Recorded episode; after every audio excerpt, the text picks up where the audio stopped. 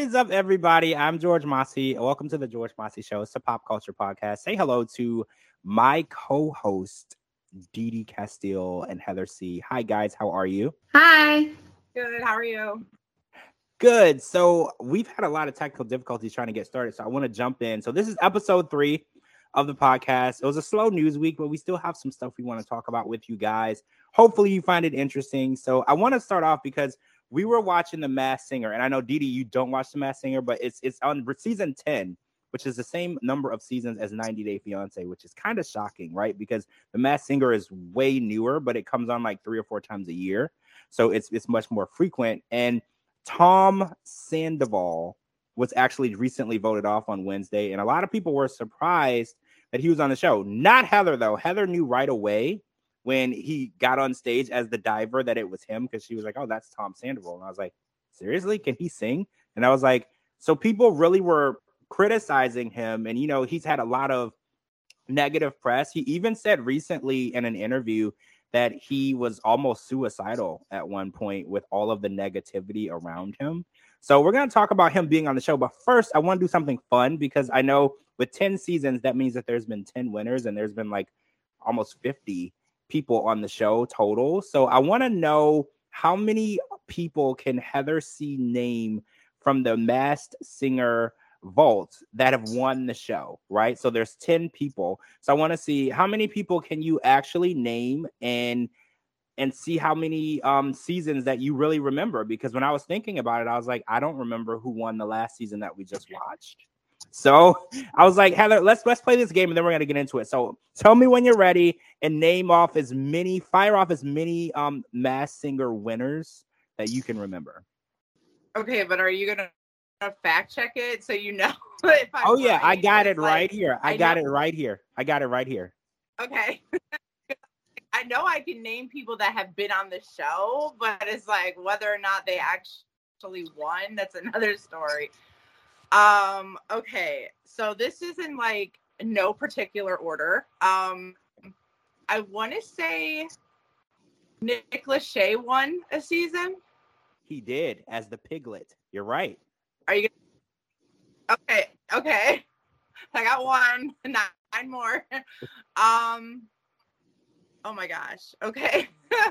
uh, LeAnn Rimes. She did win. She was the sun. Her costume was the sun. Okay. Okay. Okay. Um wow. This is really hard. You would think that because it's been on for so many seasons that you would be like, "Oh, I can name all of them." But maybe because it's been so many seasons, you start tuning it out. um so I don't know. I got well, for on the 10th I got to come up with like seven more, but I just this is hard. All right, so um, I'm gonna I'm gonna give the uh, answers I, off. So, because I know this is, I know it's hard, right? Because I was thinking about it and I was like, I can name like three. Okay, so the first winner ever was T Pain, um, and then Wayne Brady, Kandi Burruss, um, from the group Xscape and also the Real Housewives, LeAnn Rhyme and Nick Lachey. You got those right in order. Those were the order that they won in. And then Jewel. Do you remember when Jewel was on the show? Um, she was the Queen of Hearts, and then Teyana Taylor. Yeah, yeah, and then Teyana Taylor yes. won. Um, Amber Riley from Glee, she won. I don't even remember this. And then I do when you said season, that, yeah. Yeah, last season was Bishop Briggs. She won the season. So this is all 10 winners. It's crazy because it says that the show premiered in February of 2019. We have 10 winners. We're about to get 11 winners because the new season has already started. And so let's talk about the the idea of Tom Sandoval being on the show. How do you feel seeing him on the show? Because I know you're a very big Vanderpump Rules fan. Um, how do you feel seeing him um, on the Masked Singer? Do you feel like it's it's too soon for him to be doing things, or do you think that cancel culture is ridiculous and he should just be able to move forward? I think that Tom has a good um, manager and PR rep on his team. Um, what better way to dive right in and you know ride the fame wave than when there's a good you know juicy scandal you know especially when he's part of it um i think that a lot of the vanderpump fans were probably wondering like how is he going to come back from this like mm-hmm. I you know i found out about this show because of his scandal like i never really watched the real housewives i never you know watched vanderpump rules and because of that i was like oh i want to see what this is about and i binged every single season episode after episode you know and i was like oh my god like i I love it. Like I was like hooked. And you know, seeing that he was with Ariana for so many years and that he could just like betray her and like just cheat on her the way he did. I mean, if people paid attention to the red flags, it was kind of like in their face the whole time because he had like a history of cheating, but like the girls were so blinded by him that they're like, no, he, he wouldn't do that to me, you know. So it was in their face the whole time, basically. But I think that like with him, because he also on top of the Masked Singer, he's also on that other show where they go through like that boot camp. Oh my God, you're um, right. Jamie yeah, Lynn you're right. Spears yeah, he's on that show too. And I think that the point of getting him back out there doing stuff while it's still fresh, because Ariana is actually on Dancing with the Stars and she's doing phenomenal on there. I think that they want to kind of like put him in another light. So they're like, either he can be loved as the villain, or, you know, people can just kind of like get over it and just like him again as the person that he is and the as the character or whatever that he's portrayed to be even though it's supposed to be reality but they always end up being characters to me so um but i don't know. I mean i'm not bothered by it. I think that his actions and his love life doesn't have to define his personality but i think he's going to bank on being the villain so are you team Tom or team Ariana? I hate to put you on the spot, and I know I hate to to divide it, but are do you forgive Tom? Do you feel like what he did was wrong? Like, how do you feel? How do you feel? Do you, you want him to pay for what he did? Because it, seems like a lot of the fans they just want him to be punished for what he did. So where do you stand? Do you feel like their relationship ended, and if it wasn't on TV, it wouldn't have been that big of a deal, or do you feel like he's a bad guy? I am team Ariana. I love her. Um, but I am not upset with Sandoval. I believe that by this it actually benefited Ariana in the the long was able to actually grow and find herself comfort level and she started exploring things like she always wanted to like you know um explore more and do more with being a bartender and she wanted to like do more books and her first book ever he inserted himself in it. So like he's in the book he's on the cover and it was supposed to be just her. So like now she has like a new one coming out. It's solely just her. I think it's called like single af and it's got her she looks phenomenal. She's doing like i said dancing with the stars. She actually moved on. She has a new man so I think that by this happening, there was like some amazingness at the end of the tunnel that she was able to grow and find herself. So it was like you want to be like, I hate you, but then you also want to be like, well, thanks, Tom, because you know she was able to find the best Ariana that she could be. So no, I I don't hold a grudge against Tom because I found him out when he hurt all the other girls that he dated before her. He has a pattern but he's good looking. So women have a tendency of looking past that. So um, I'm I'm looking forward to the new season. I know that they just finished wrapping up not that long ago. So I have to do podcasts and let you know about what's going on with that. so you brought up Dancing with the Stars. Um, so Jamie Lynn Spears was on there, and if you blinked, you missed it, right? Like it was she was on there. I remember the TMZ story saying that she was on there, and their Britney fans were like, get her off the show. We can't stand her. So I want to know where you stand on that because I know Britney is your favorite person, or she was your favorite person. You know, Jamie Lynn Spears is her little sister. She had that show Zoey 101. It relaunched recently. And you know, there's been a lot of issues between Britney and Jamie. Well, shit, Britney and her whole family, but especially Jamie Lynn, right? And I know that the fans, Britney's fans, have something to do with the fact that she only lasted on the show like a week or two or whatever. I know that her fans have something to do with that because I can't say that she was on the yeah. show and she did bad because you know, I don't I don't watch the show. so how do you feel? Do you feel like is she like blackballed by the fans? Oh, definitely. She's definitely blackballed by the fans. Um, I think that whatever she has done to Britney, you know, is is horrible.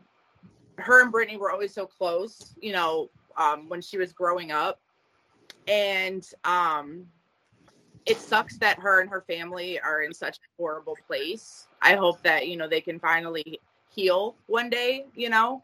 Um I actually saw Jamie Lynn's performance. I don't think she did bad. Um I don't think that she should have to permanently suffer because in the end result she's a human being as well and she should get voted solely on her performance, not by her personal life and what she has done. So I I have like mutual feelings, but it's mostly coming from like just being a human being. I think like you should just be fair to others. Just two wrongs don't make a right. You know what I mean? I think that the fans have have made it impossible do anything, which I get it. They're treated Britney or whatever, but I do feel fair to. I feel like she got voted off the show just because she's the sister who Britney happens to dislike at the moment. You know, and I, I don't know. It's, it doesn't seem fair. Like we have to give everyone a fair shot, and we have to learn that. You know, we can't judge people one thing that they did in their whole life. You know, if she went on the show, she did a good job. She should have had a fair chance. You know, and I feel like she definitely wasn't given a fair chance. And DeeDee, I don't know if you watch Dancing with the Stars. Are, are you um familiar with the show, or do you watch it at all? I've watched it a couple of times. Um, but I do know a little bit about the Britney Spears and her little sister story. Um, you know, from what I from what I've heard heard in the social media is that you know she's always tried to take the spotlight away from Britney, especially when Britney started spiraling um, downward. And now that you know she's actually being called out on what she's tried to do or is trying to do, it's backfired on her. Because nobody can take Britney Spears' um, place. Come on, it's Britney Spears. there's one. There's one Britney Spears, and it's undeniable. You know, it's her. But I, I definitely feel like this saga. Oh, so Heather, what do you think about this book? Because Britney's putting out a book, right? Is is she gonna tell us the the situations between her family like in depth like do you know what's going to be in the book because a lot of people want to know what her family did to her that was so wrong because we know that that they were using her for money is she going to tell us like in depth i know that she said that she was going to tell her side of the story um minus the divorce that just recently happened um I'm just wondering, and I think I think that the the book is supposed to be like her memoir. I think it's supposed to be everything minus the divorce that just recently happened. Um, I think that a lot of people are skeptical of how much of it is going to be her words and how much of it maybe is going to still be kept under wraps or maybe in other people's words. Um, she has been promoting it, but a lot of people still think that she's not running her social media account. Um, there's like so many conspiracies about Britney. It is ridiculous. Um, people think that the videos that she posts online are not like her, that they have like this footage and that they put it out there so that way the fans are confused and think that, you know, that's Britney or whatever. Like it's just ridiculous. It goes on and on and on about how many like conspiracies are out about this poor girl. It's just like I'm tired for her. I really am. But I'm eager to read it. Um I know that you can pre-order it right now, so I think I'm gonna put in my pre-order on Amazon so that way I can get it because I want to read it. And I do have Jamie Lynn's, and you know, but I found it at the Dollar Tree, so that's that's no shade. That's honest truth. um, I guess um, you know, a good read for a dollar twenty-five. You can't beat that. You know, to see like what you know her problems and, and struggles are. The the amount of time I've read Jamie Lynn's book, she basically talked about her daughter's near death experience um, that she had and how she grew from that. So, and everything she mentioned about Britney was positive. So, it's how she did. Interesting. Wants to be liked. yeah. well, I think the book is gonna do well because everybody has been waiting to hear from Britney because she's everywhere. She's on social media. She posts all, all the time, but she never tells anybody what's going on. And I think the book is definitely what the fans want because the fans want to picture a mirror into her life. And she's super private. It's like she went from being everywhere as a teenager and a young adult to she posts whatever she wants to post, but no, you know, for the fans, the fans want more, fans need more. So this book might be their way to get a little bit more insight into what's going on with her and her life because it's just been so much drama and craziness. Like she's the only person, well, not the only one of the only people who cannot put out one new song and still be the topic of every news story and every magazine and every um, TV show and Entertainment Tonight. Like, there's the Britney saga could be a, a 10 part series, you know, with 10 seasons. Like, there's just so much craziness and we we're all wanting to know. We all want to know what's going on with her. So let's move on to this Drake and Joe Budden thing because I know Drake put out a new album, right? What was the name of that album? Like All the Kings or something like that? He put out an album and Joe Budden, who is a retired rapper, he has a podcast. He was also on Love and Hip Hop um, with his wife, Chrissy. Isn't his wife Chrissy? Am I right? I believe it's Chrissy, right? Chrissy was with um uh not Juelz Santana, but um his friend. Oh, okay. So I got it wrong. But he um, was on Joe Budden was yeah, on Love and Hip Hop too. Yes, he was on Love and Hip Hop. Hip Hop. He was a rapper. He had a few songs. I don't want to say a few might be being generous. A couple of songs back in the day, and he um has a podcast now. And he said some negative things about Drake and his contribution into hip hop and music. And Drake fired back with a like essay calling him a failure, um, saying that he was a grown man who gave up on his dreams. He gave up on hip hop. It was a very, very harsh essay. And I want to get everybody's thoughts on that. Is it okay to call someone a failure? Is it okay to say, like, oh, well, you're terrible at what you do because you didn't work hard enough, you didn't try hard enough, you gave up? Like, even if the statements are true, coming from Drake, that's very, very harsh because everybody's going to read it. Like, you know how somebody might tweet about you, they might not have a whole bunch of followers. Everybody's not going to hear the negative thoughts that you have towards them. So, like, how do we feel about Drake calling Joe Budden now on such a large scale? Because I, I don't know how many followers Drake has on Instagram, but it's it's way more than anybody else, right? So everybody read this, and I was just like, how do we feel about that? Is it okay to bully people when you're that famous? You know, like, how do we feel? It's not okay to bully anybody. I don't care if you're famous or not. It's not okay to bully anybody. And just because someone didn't make it like you did doesn't mean that they're a failure. But see, that's, that's not the whole story, George. That's like, it's not about he just picked Joe Budden in a lineup and started bullying him. Drake was firing back at comments that Joe Budden made on his podcast. Yeah. So that was Drake's retaliation. So it's like you can't make it sound like Drake woke up one day and was like, "Hey, you know that one failed rapper, Joe Budden? I'm about to go off on him." It didn't happen like that. Was the way that Drake handled it right or wrong? I think for a rapper, it probably was right because growing up in the 90s, rappers retaliation was shooting each other. So the fact that he wrote a paragraph on instagram is probably like the classiest way a rapper can handle it. I don't think that it was so much as bullying as him being like you talk about me i'm talking about you which is the two rights you know don't make a you know two wrongs don't make a right situation. Like i said about you know the Britney thing but I think that's just how they handled it. So it, it to me it wasn't bullying, it was just his retaliation.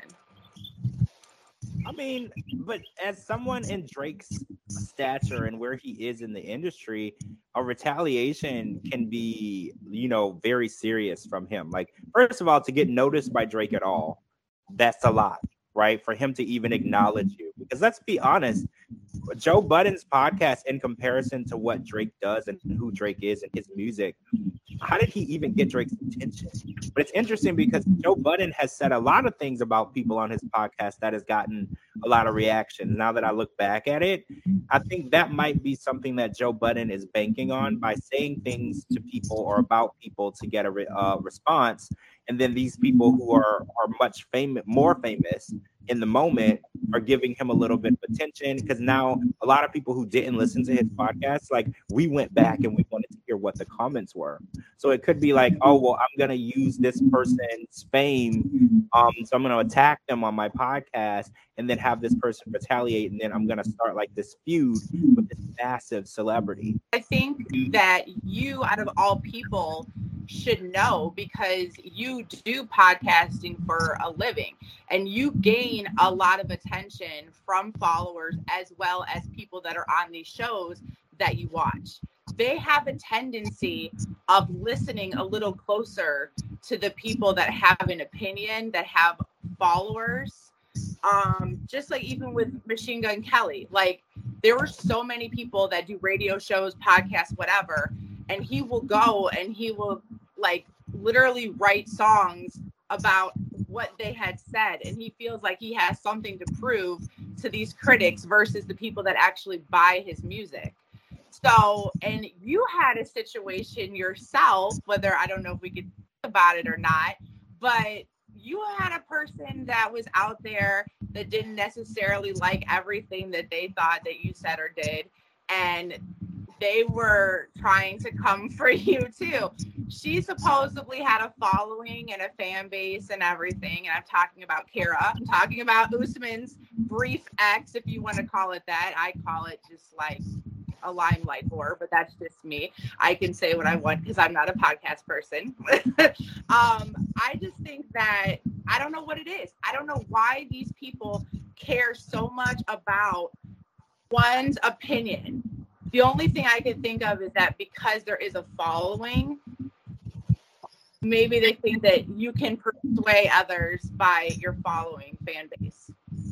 Yeah. So maybe I, Drake thinks that Joe Budden's fan base is suddenly going to overshadow Drake's millions of followers. I don't know. Yeah, I, I, do. I do know that, and it's funny you brought up MGK, Machine Gun Kelly. I remember back in the day, um, he and I had like some feuds, and I used to pick on him um, back in the day. I, I used to tweet him and, and, say things to him that he didn't like. And I do remember I told him that he would never sell out um, the Q. This was a big stadium back in Cleveland. And he was like, Oh, I would totally sell it out. And then he actually did. And then he tweeted at me that he sold it out. Yeah, and it's like so interesting because back then, who was I who was I to say anything to him to piss him off because he was doing. There's me. I was literally two inches from you on the couch when you sent that tweet. Who is like a huge fan that has him tattooed on my arm, and he would not pay me no attention. But yet you said one thing to him, and not only did he come for you, he blocked you. So that's yeah. what I'm saying. I don't understand. I don't understand. You ignore the people who love and support you and buy your music and you go to your concerts, but you give all your time and attention to the rude people that hate you. Like, make it make sense, people. Make it make sense. it doesn't. It's like people really do like to feud with other people, and it, it really is a waste of time. I know. It's like you should focus on moving forward and positivity. Okay, so I want to talk about Olivia Rodrigo because she just put out a new album called Guts, and this album, um, it's the follow up to her album Sour and it has unprecedented success. Like anything that Olivia Rodrigo puts out is just successful. So I want to get into it because Olivia Rodrigo puts out really personal music, right? Like she talks about personal relationship struggles, um, intimate details of how she was treated, how the people that she dated did her, And I don't know who this album is about. I know she dated Joshua Bassett from um, the High School Musical, the series back in the day. This could, be, could possibly be about someone else. She never really gives any information on who these people are. But like, why do you think that she connects so well with her her listeners, especially female listeners? Like when women hear these songs, it's like anthem for women and cope through bad situations. And it's like, why do you think her music is doing so well? Because we have artists like Taylor Swift. She puts out music, but she never gives us the intimate details of relationships and things. She mostly just bashes, you know, people or situations. But I feel like Olivia Rodrigo puts out a more personal um style. Like her the lyrics are so personal. It's almost like this is something that she would tell her best friend. She's telling me. And I just want to get your thoughts on her album because I know you've listened to it. I've heard a lot off of it. What are your thoughts on it? Um, I love her. She's one of my favorite artists, and I really want to go see her when she comes to town. Um, I think a lot of people like her because she has like, and she would probably hate this because I don't think she's a fan of her anymore. But she actually used to be Taylor Swift's biggest fan, and then when they happened to work together, things went south and she feels differently. But I think she has the same type of kick to her, like the I've been hurt, F you type of thing. And, you know, I think that a lot of people can relate to it because you put your pain and your feelings into music. So um, there's a lot of relatable lyrics. And she's just young, she's fun, she like kind of just is there talented. Um, but I think that her album is really good. I liked Sour too. I thought that one was good too. Um, so okay. I just I don't know. This this album wasn't about the guy from High School Musical. She's had another relationship since then. Oh. She dated an older guy. Yeah, he was older. I think he was like a director maybe. That didn't go so well either. So that this could have something to do with him. Um some of it might have to do with Taylor Swift. So the the Taylor Swift and Olivia Rodrigo feud, I've heard about it a lot. And what do you think about really powerful female artists that that can't get along? Because I know Taylor Swift said um, years ago, she said that men have been pinning women against each other instead of letting women empower each other. So the fact that Taylor and Olivia, who are very, very powerful in the industry, can't seem to get along. How do you guys feel about that? Because I feel like it's very important for women to support each other because sometimes they call this a man's world. The industry can be a man's industry, you know, driven by men. Um, the things that happen in the industry are driven by men. So I feel like women should be um, you know pull it together. Well i think whenever um, whenever you're an artist i don't care whether it's a music um, you know you're a comedian or what have you um, when i think you're an artist and you can touch people on a different level than you know any other artist because you actually put your you actually um, sing or talk about um, your life and you can reach people on a different level. So when you can reach people on a different level, of course, you know, they're going to they're going to know, okay, wow, this, you know, this artist even though they're famous, they actually get it. And I think with women, you know, the artists that are women, instead of going against each other, they need to um, support each other because women men too, but women go through um, more hardships than than men do. And for one woman, or uh, um, woman artist to bash another artist because you know they're putting their life story out there, they're actually singing or um, talking about their true life, things that really happened, to get bashed by another one. That is, I mean, that's really that's bad. And it so if you want the same reaction then maybe you need to be more genuine in what you do and not be so fake some people say that Taylor Swift has become friends with whoever is hot at the moment. Like whenever you watch an award show, they famously put Taylor Swift to sit next to you know, whoever's going to bring home the most awards. I don't know if that's true or not. You know, these are just rumors that I've seen online. I don't know anything about that. I don't know how Taylor meets people and her close friends are. But people are like, well, she's always really close with whoever is hot in the industry at that moment. And a lot of people look at it in different ways. They're like, well, she's the biggest artist in the industry. She should um um uh, attach to the newer artists, especially the younger female artists, so she could mentor them. But a lot of people say that's not what she's doing. So, what are your thoughts on that? What are your thoughts? Because she's been really close to Billie Eilish. She was close with Selena Gomez at one point. You know, whoever was hot at that moment, we we've seen her with them. And then after a while, we've noticed we don't see her with that person anymore. So, what are our thoughts on befriending someone? Um, and it might be a, a situation of um, convenience. I think I think Taylor Swift um, with other huge artists you know, they try to, especially when you're new in um, the public eye, they try to act like they want to be your friend because they want to intimidate you. They want you to feel like, you know, you're not going to be able to make it to the level that they are. It's more of a, you know, wow, I'm better than you. I'll always be better than you kind of situation. And then, you know, once they get their point across, then they move on to the next victim. Um, Taylor, she's still friends with a lot of the people that you have mentioned. Um, Selena Gomez is her best friend.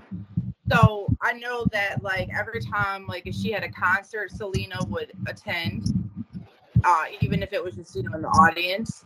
and um, at the work show, they weren't like sitting next to each other, but they were like kind of by each other, and she still like you know clapped and said, you know, that's my friend, and pointed at her and stuff. Um, she was sitting with the rapper Ice Spice at the VMAs, and she actually did a collaboration with her. Like she remixed one of her songs, and Ice Spice was on it. So I think that maybe she was sitting with her just to kind of maybe just like um to promote it you know like oh they did a song together you know just maybe introduce the rap fans to Taylor Swift and vice versa. Could be the record labels doing. Um, but I mean, who knows why they do, you know, what they do. I mean, a lot of it is probably because of the popularity. A lot of it is could be for intimidation purposes. Um, I think like what you were saying about like the females and all that. I think that because a lot of females not all, but a lot, they do have um, a lot of different things that they think in their head. Like they doubt themselves, their self worth. Everything is the competition. So I think that unfortunately, women pin women against themselves because of like insecurities and jealousy and stuff like that. It's like they don't want them to do great because they feel like this person can't do better than me because then I won't be able to shine. And it's just, it's a sad world that we live in because technically there is a lot. Technically, there's like a lot that could be done. There's a spot for everyone if we'd allow it. But it can never get to that because people can't seem to look past their own insecurities in life to let everybody shine, which is sad. Do you remember the artist Lorde? I remember her and Lorde were really close at one point, and Lorde kind of disappeared, right? Like I think last the last season of The Masked Singer, we thought Bishop Briggs was Lorde, um, because the, they sounded alike. But Lorde has kind of disappeared from the public eye, and she was really, really close with Taylor Swift. Do you think that they're still friends? Do you they still talk, or do you think Lorde just went back to her um, country of origin and you know she's because a lot of times we get these new artists and they're from they're from other countries and they come over to the U.S. you know to to share their music with us, but their lives are not here. Their lives are back in their prospective countries. So a lot of people are like, well, what happened to all of these people that we saw her and they were really close with, and now they've disappeared? Or do you think that just because we don't see them that they're not still friends? Do you think that that, that is that how it is? I don't think it has anything to do with whether or not they're friends. It be whether or not they're in the public eye. You know, like if um she's not seen with Lorde doesn't mean they don't still talk on the phone to each other. You know, she might just be back in her original country and you know doing something there. I mean, I, I agree because I'm friends with people that are, you know, popular and famous, you know, and I don't always hang around them, but just because I don't hang around them don't mean we're not friends. So I get it. Yeah. I think that a lot of people, when again, Taylor Swift is the biggest artist in the world, I think a lot of times people are always looking for something negative to say about someone. So they're like, oh, well, she's a fake friend and she'll be friends with someone at one point and then not be friends with them at another point. And I think uh, it's over criticism of artists when you become that big and that famous. You can't really do anything. It's the damn if you do, damn if you don't um situation with you. It's like you do something good, that's. You do something bad, that's terrible, and then everything is elevated. So I definitely feel like in her position, like her tour in itself, up there with Beyonce's, are like the most successful tours that have ever happened. Like she's, she's making strides in the music industry that no one has ever dreamed of doing. And then she's generous. She gave like a large amount of money to the truck drivers, the people who were making the tour happen that were on the road, moving all of her insanely large items and stage stuff around, giving like fifty thousand dollar bonuses on top of what they were already making. Right. So, oh, I wanted to touch on the thing that Drake said. He said that he was going to take a hiatus from music, and he had just put out an album, and he's going to take a hiatus from music. What do you guys think about artists taking hiatus? Because I was like, what if someone like Taylor Swift said she was going to take a hiatus from music? I feel like the industry would go crazy, right? I feel like people would freak out. So, like, how do you guys feel about Drake saying that he's going to take a break from music? Is that okay? If you're that big, is it okay for you to say you're you're done with music for a while, or do you have to keep making music? You know, like some artists, they just keep putting out music, keep putting out music, keep putting out music. Is it okay for them to take a break? And are the fans just supposed to just wait around, or or what's the situation with that? How do you feel? I don't care how famous you are or how big you are. You have to take time to, especially for your mental health. Um, you have to take time for yourself because if you're always giving, giving, giving, giving, going on tours, you're not resting, you're not doing what you need to do. After, so what if you're that famous? At the end of the day, I mean, you still gonna, you still gonna be, you're not gonna be able to give the performance that you need to to give because you didn't burn yourself out so much because you haven't taken that time. And I think it said that he was going to take like a year break.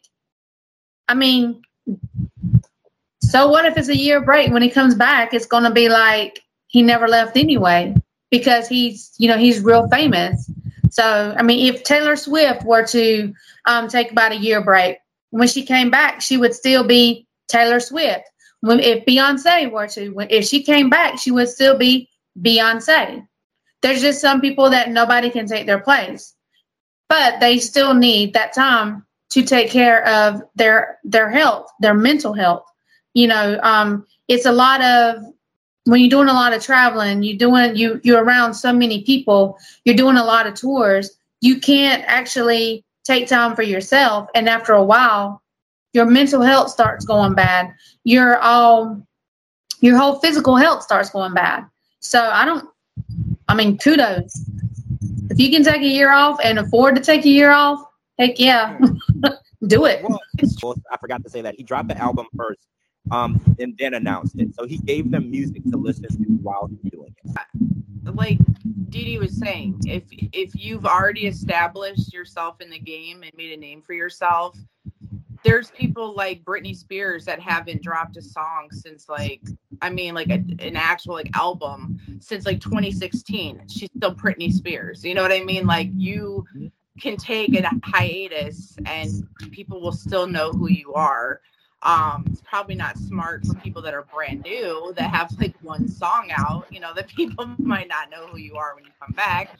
Um, but yeah, I mean, if you need it for family time, yourself, your mental health, you definitely should take some time off. Everybody deserves to have that break to breathe. And lately, this is just it's it's my opinion, but it's I've heard a lot out there. Um the last couple of albums that Drake has actually dropped have not been good.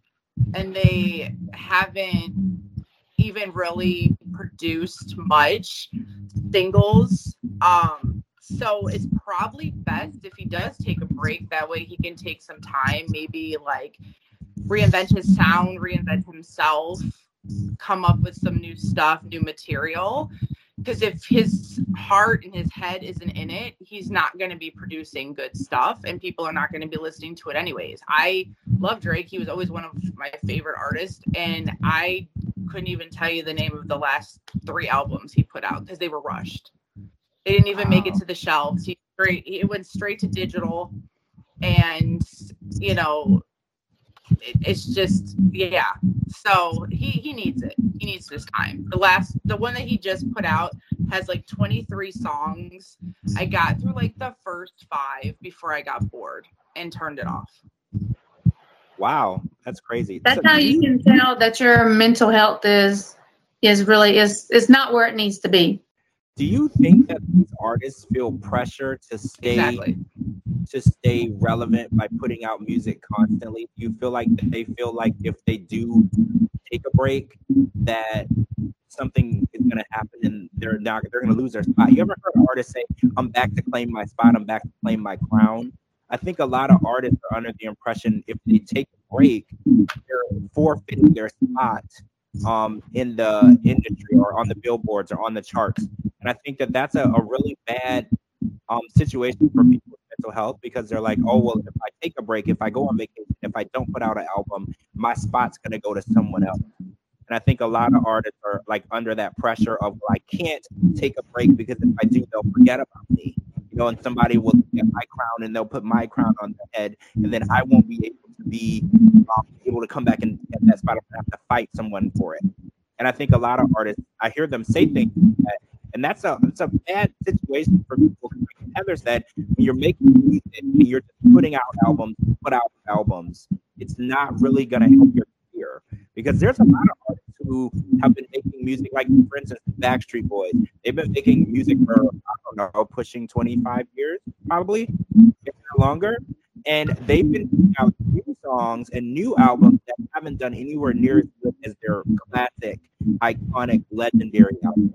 And I think just to put music out to put out isn't helping your career and it's not helping you stay true to who you are.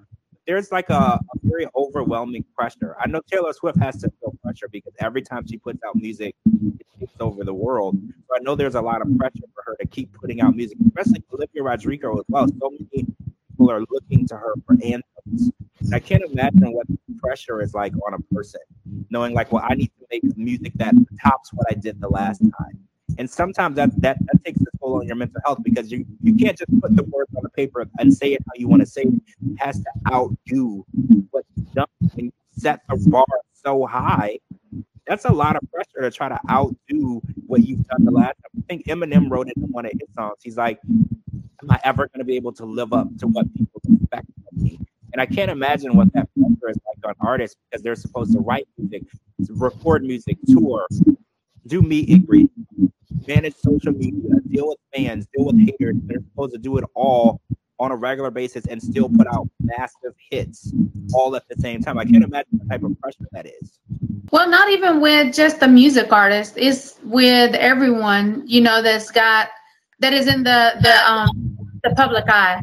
You know, the singers, the the comedians, the actors, the actresses, um, podcasters.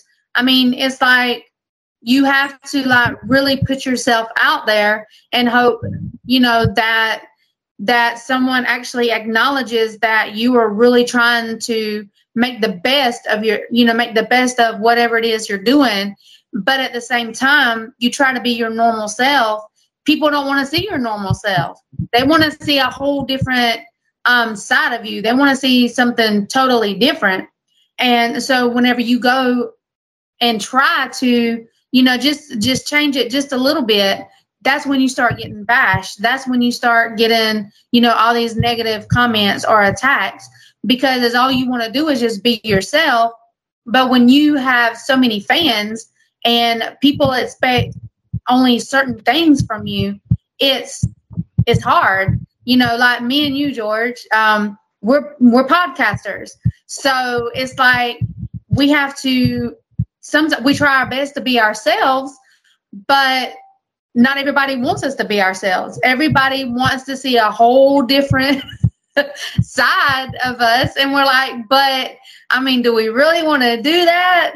But I mean, but it's so that's that's is it can be overwhelming. It can really be overwhelming because you know like on the next podcast we're like okay well we need to do better than last time. If not we're you know our followers are going to leave us or you know we're not going to be popular or there's going to be some kind of tag some kind of negativity.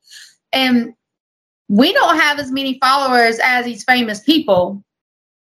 So you can imagine they get it even more than what me and you are getting it I definitely I don't envy them. You know, I a lot of people like, oh, you have a 50 million followers. I wish I was you. I don't envy people who deal with those type of pressures, like Drake, Taylor Swift, Olivia Rodrigo, um, all of these people who have to deal with because it's a blessing and a curse. You know, because I think Heather, you've pointed out to me many times how people's fans are also their enemies. Like they love you at one point. Very true statement. That is a very true statement because you have all these fans and then for no reason at all they turn against you just one thing you say literally one thing and they completely yeah. turn against you and these are the people who follow them and support them by their music it's like the expectation of who you are and what to live up to is almost it's like you're living you can't show your who you are like you were saying because sometimes they don't like who you are they don't like your personal opinion. They don't like your personal beliefs. They like who you are in the music or who you or who you are in the movies, and then you become a character that you're like you're you create a character in your own life, and you're supposed to be that character and on that character when you go out in public.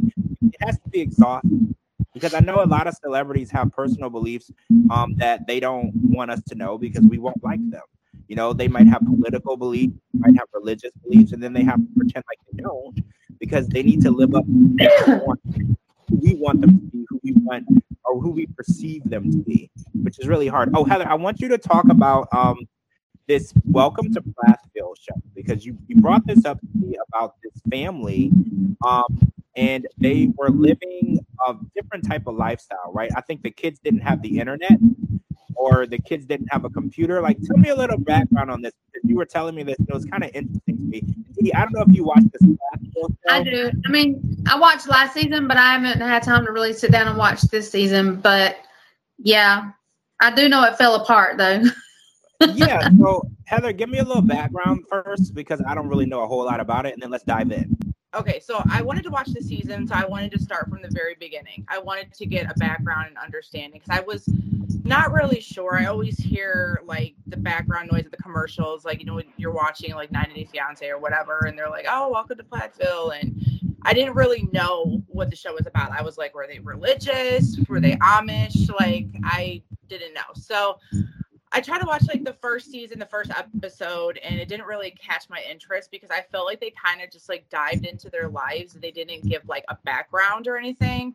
But I'm like, you know what? Let me give it a chance. And I started watching it, and it's it's really short. You know, if you watch it on Max, there's no commercials, so it's like 40 minutes long. And I want to say like most of the seasons, there's only five. They're on season five right now.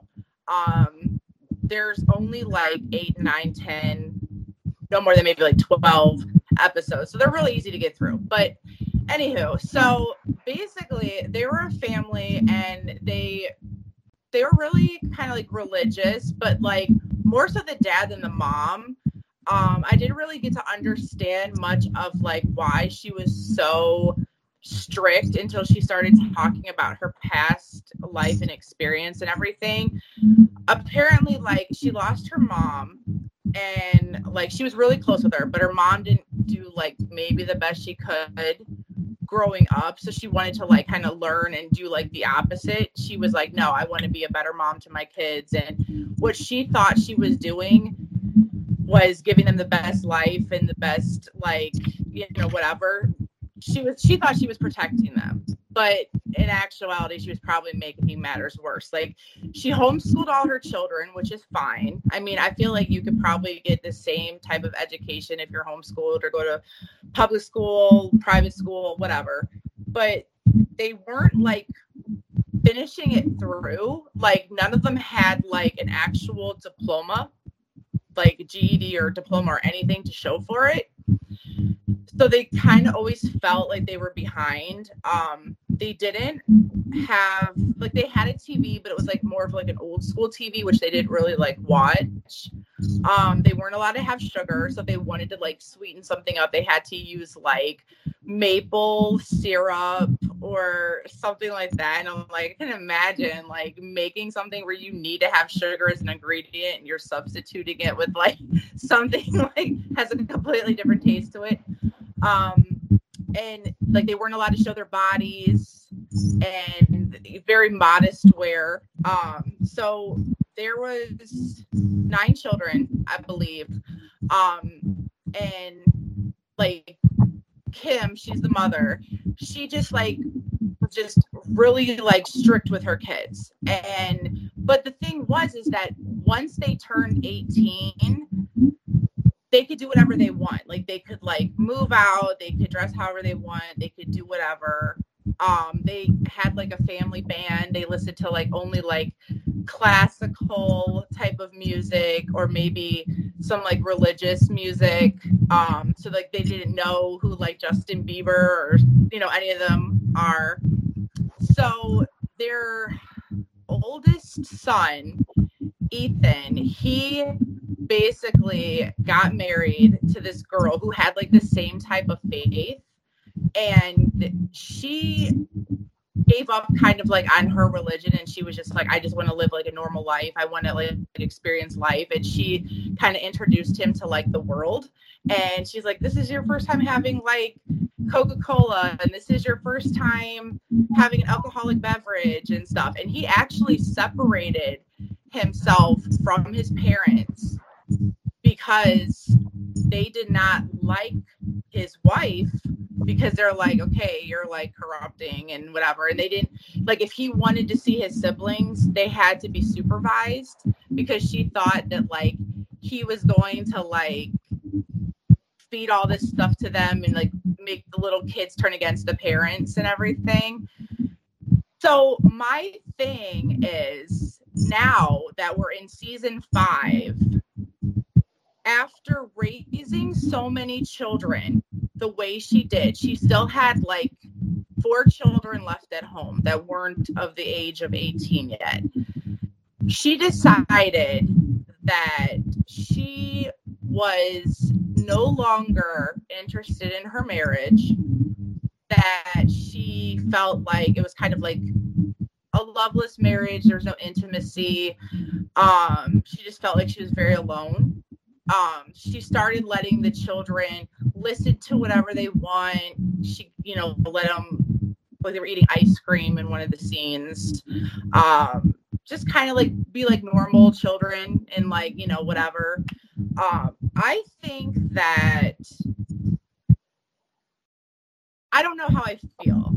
like I don't know how I feel. Like obviously when you become a parent, you learn as you go. You know, you know that you want the best for your child. You know that you want them to be better than you were. You know that you want them to be safe and successful and loved and all that good stuff. But it's like there's not really a set handbook on how to be a parent. You just kind of learn as you go. But in my opinion, is it really fair that you use your children as kind of like the guinea pig phases of life where you're like, you know, I'm going to do this, that, and the other. So clearly she kind of messed them up because none of them really had knowledge of anything. A lot of them didn't get a good, solid education. So they had to go back and either get their GED or, you know, whatever. They weren't allowed to experience a lot of the same things that other children were. And then when you decide in your life that you want to make a change, you're you, you kind of change up your parenting for the younger ones. Is that fair to your older children? Or is it like two separate situations? Like, I don't know. Like, watching this show, it left me with so many mixed emotions that I I told George, I was like, we have to talk about this because like, even if you don't watch this show, it's just a generalized thing for like parenting and like basically like obviously there there's not always right and wrong. Everybody's to be different. Everybody's to parent different. But it, since it's the same family and you're so strict, you basically went against everything that you taught and what your beliefs were, and you just changed it, especially to these younger children. It's like, is this fair? Is this not fair? You know what I mean? Like, I just kind of was like, to get an opinion from other people on what they thought. Well, I think my- I think you know, parenting, being a parent, you know, like you said, Heather, it's always you're always learning. You never really actually know how to be a parent. Um, but I think you know the the the seasons that I've watched, you know, um, a lot of these these women and men, you know, they get into these religions and they think that that's the with them being raised like that, they think that is the only way to raise their children. But in reality, we've all seen, you know, is all it does whenever the children get to a certain age, they start getting rebellious. They want to go and do things that, even though you taught them it's not right, but when they get to a certain age, they're going to be like, oh my gosh, I can't believe I wasn't allowed to do this. And uh, you know then they start telling their younger siblings oh my gosh you know like the ice cream. Oh my gosh the ice cream is so good. Here try it you know or oh my gosh this soda or potato chips you know like the the amish you know how they how they are raised you know everything that they go through once they get out into what they call you know the the wicked world their whole perspective changes because you know how they live isn't exactly how you know um what we would call normal people live you know? Not saying that amish isn't um normal i'm not saying that.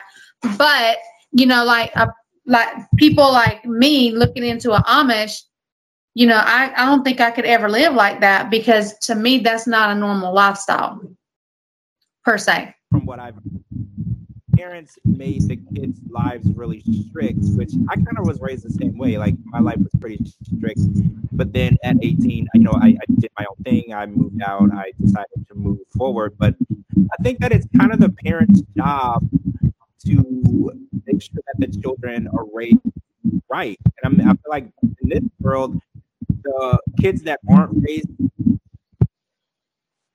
they kind of are ones that have the most issues. And I feel like, I don't know, I was raised strict. I don't know what it was like to not be raised strict. I feel like you question doing things, and, and when your friends bring up something to you to do, well, I don't think I would do that, you know, because you were raised in a strict way. So you, you have better decision making you know, you know, your parents would be upset. A lot of times when I was younger, I didn't do things that my friends were doing because I knew I was scared of how mad my mother would be if she knew that I did it. Not that I didn't want to do it. It was more so like she would be so angry if she found out that I did it.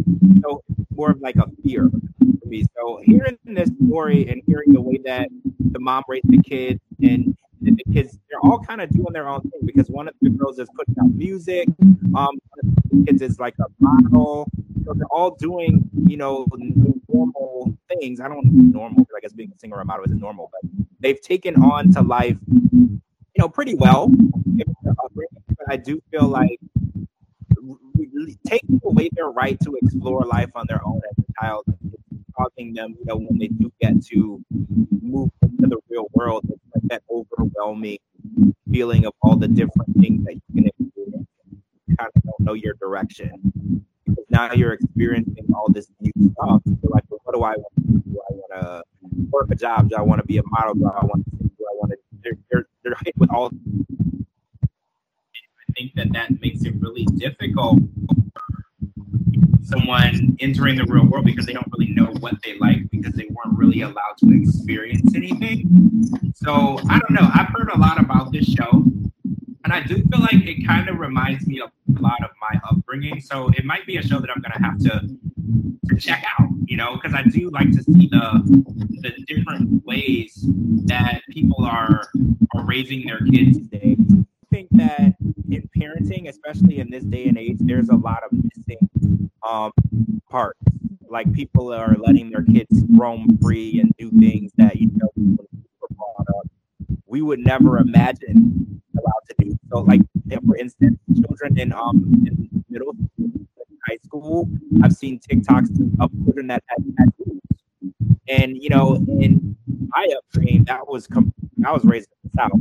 But now, like, there's a lot of parents that are letting their children tattoos. There's parents who let their children drink alcohol as long as it's in the house with them. Like, there's there's different parenting styles. I think these shows are really interesting to show us the different that people have. And Heather, don't you watch watch Sister Wives, right? And I think that they're they're having some issues with their children as well, rebelling, and um, you know, as they got older, realizing that their lifestyles weren't necessarily normal. And, you know, some of the children aren't speaking to the, to the dad, and there's like a lot of issues going back and forth, especially with their relationships falling apart. You know, we've seen that just because you know they're raising their children in their religion or doing it a certain way, it doesn't have a good lasting impact the children in the long run. Well, I watch Sister Wives. I've always watched Sister Wives from the very first, you know, episode.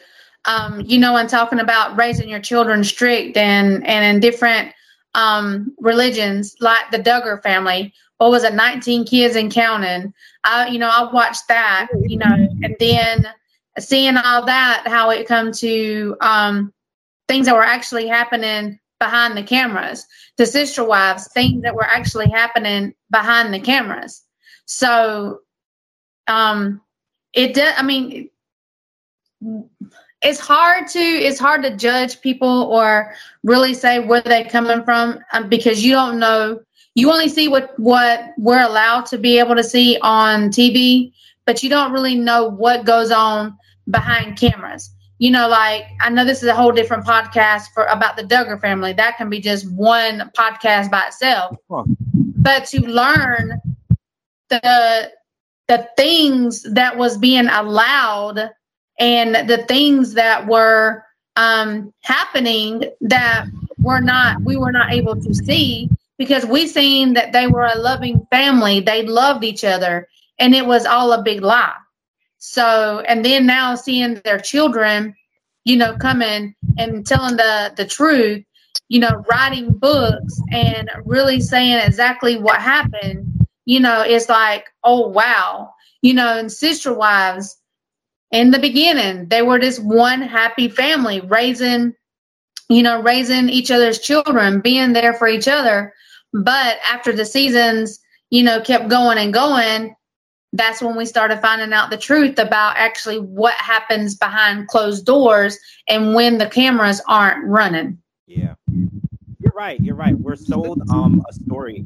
We're sold a happy family story on a lot of these shows, and then once the- we knew the sister wives were going to go left because the only reason why the children felt the way they did was because he never referred to them as his kids when it was convenient. Like he always would say Robyn's kids instead of saying mine and Robyn's kids or mine and Meri's daughter or mine and Christine's kids or whatever. Like he always said Christine's kids, Meri's kids. I always found that to be weird.